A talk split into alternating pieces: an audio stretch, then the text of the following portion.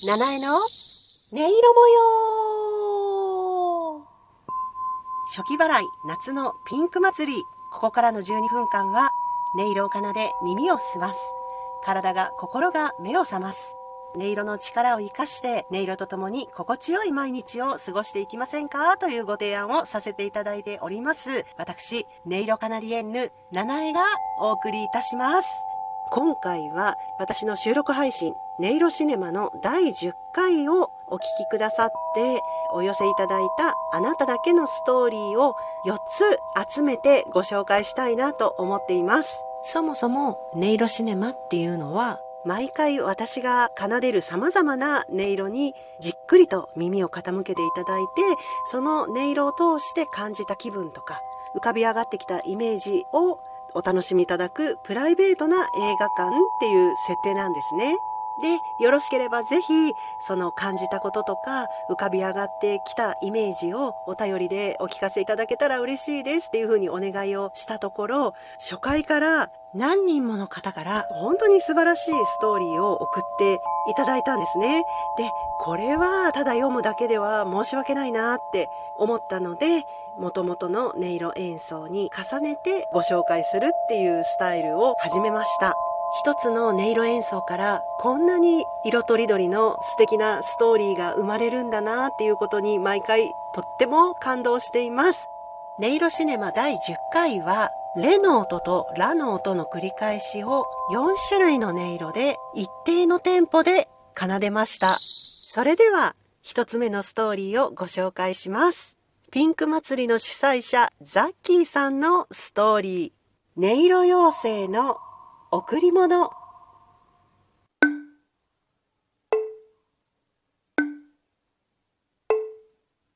妖精たちが作ってる。音色を集めて作ってる。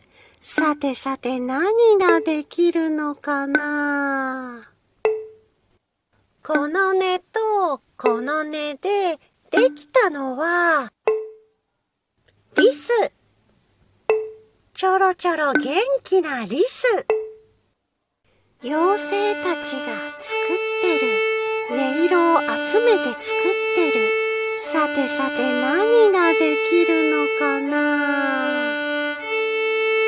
この音とこの音でできたのは、ヘビシュルシュル素早いヘビ妖精たちが作ってる。音色を集めて作ってる。さてさて何ができるのかな？この音とこの音でできたのは、小鳥？さえずり踊る小鳥？妖精たちが作ってる。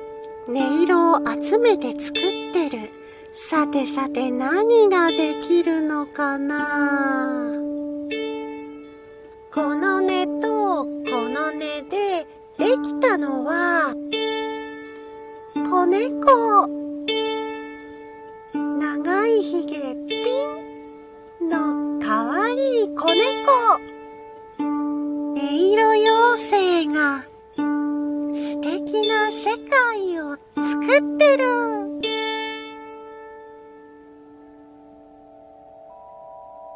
つの音のね、繰り返しを妖精たちのお仕事してる様子として捉えてくださったのかなって想像しながら音読させていただきました。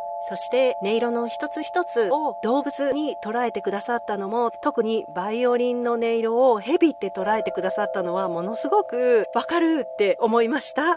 ザッキーさんありがとうございました。それでは二つ目のストーリーをご紹介します。棚からぼたもちさんで気持ち。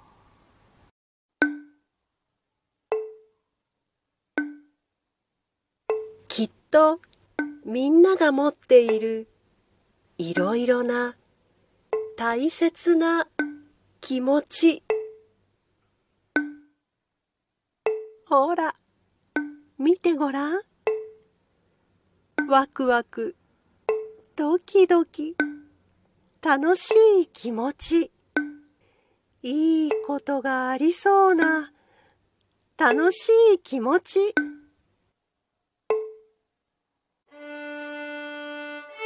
ほら、見てごらん。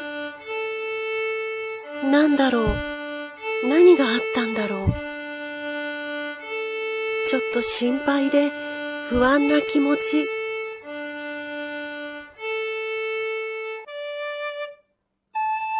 ほら、てごらん。なぜかわからないけど、寂しいね。涙が出てくる。悲しい気持ち。ほら、見てごらん。あの人が大切な友達だと気づいた時の心が弾む嬉しい気持ち。どれも大切なあなたの気持ち。どれもがあなたを支える気持ち。棚からぼたもちさんからはお便りも頂戴しています。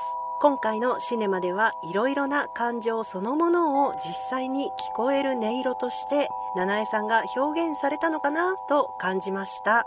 言葉として表すと伝わりにくい感情を音として捉えた方が分かりやすいことになんとなくですが気づかせていただきましたと送ってくださっております。どの音色も同じレとラの繰り返しだったんですけど、音色によって楽しい気持ちに感じたり、寂しい気持ちに感じたりしてくださったんだなっていうことがとても興味深かったです。棚からぼたもちさん、ありがとうございました。それでは3つ目のストーリーをご紹介します。ドンコーアンさんで、一休さん。一休さんがお殿様から難しい問題を出されてしまいました。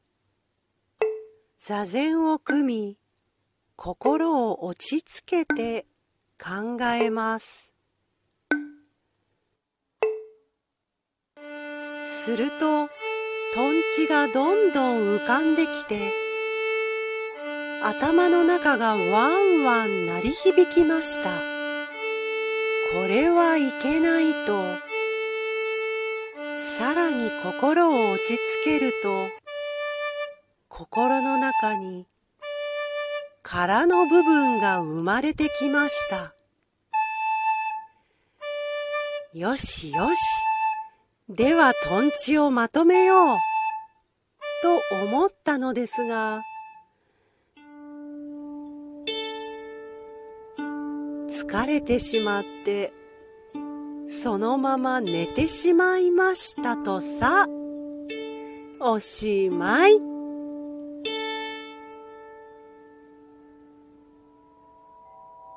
ドンコワンさんからは最初の音が木魚のようで昔あったアニメで主人公が考えている場面の BGM を想像してしまったのでこうなりました音色の変化がだんだんと思考が変化していっているように感じましたとメッセージを頂戴しております。4つの音色の連なりを起承転結とオチのあるストーリーに仕立ててくださってドンコアンさんありがとうございました。それでは4つ目のストーリーです。十兵衛さんで相手。小さかった頃、週末になると駄菓子屋に駆け込み、ポケットの小銭を握りしめてお菓子を選ぶ。うーん。うん。今日は何にしようかな。先週と同じがいいか真新しく並んでいるお菓子がいいか。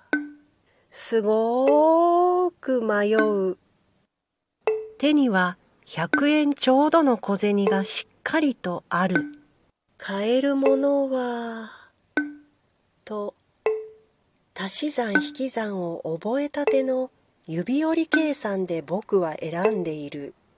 ボーンボーンと駄菓子屋の時計が鳴る。どうしよう早く選ばなきゃと思って振り向くと、駄菓子屋のおばちゃんは、ゆっくり選んでいいんだよ、とにっこりと笑ったように映った。ほっとして、ようやく選んだお菓子をおばちゃんに渡すと、おばちゃんは、レジスターでなく、大切そうに、大きなそろばんで手際よく、パッチン、パッチン、パチンと、チョコレート一つ、グミが二つに、ガムが三個ね、と数えている。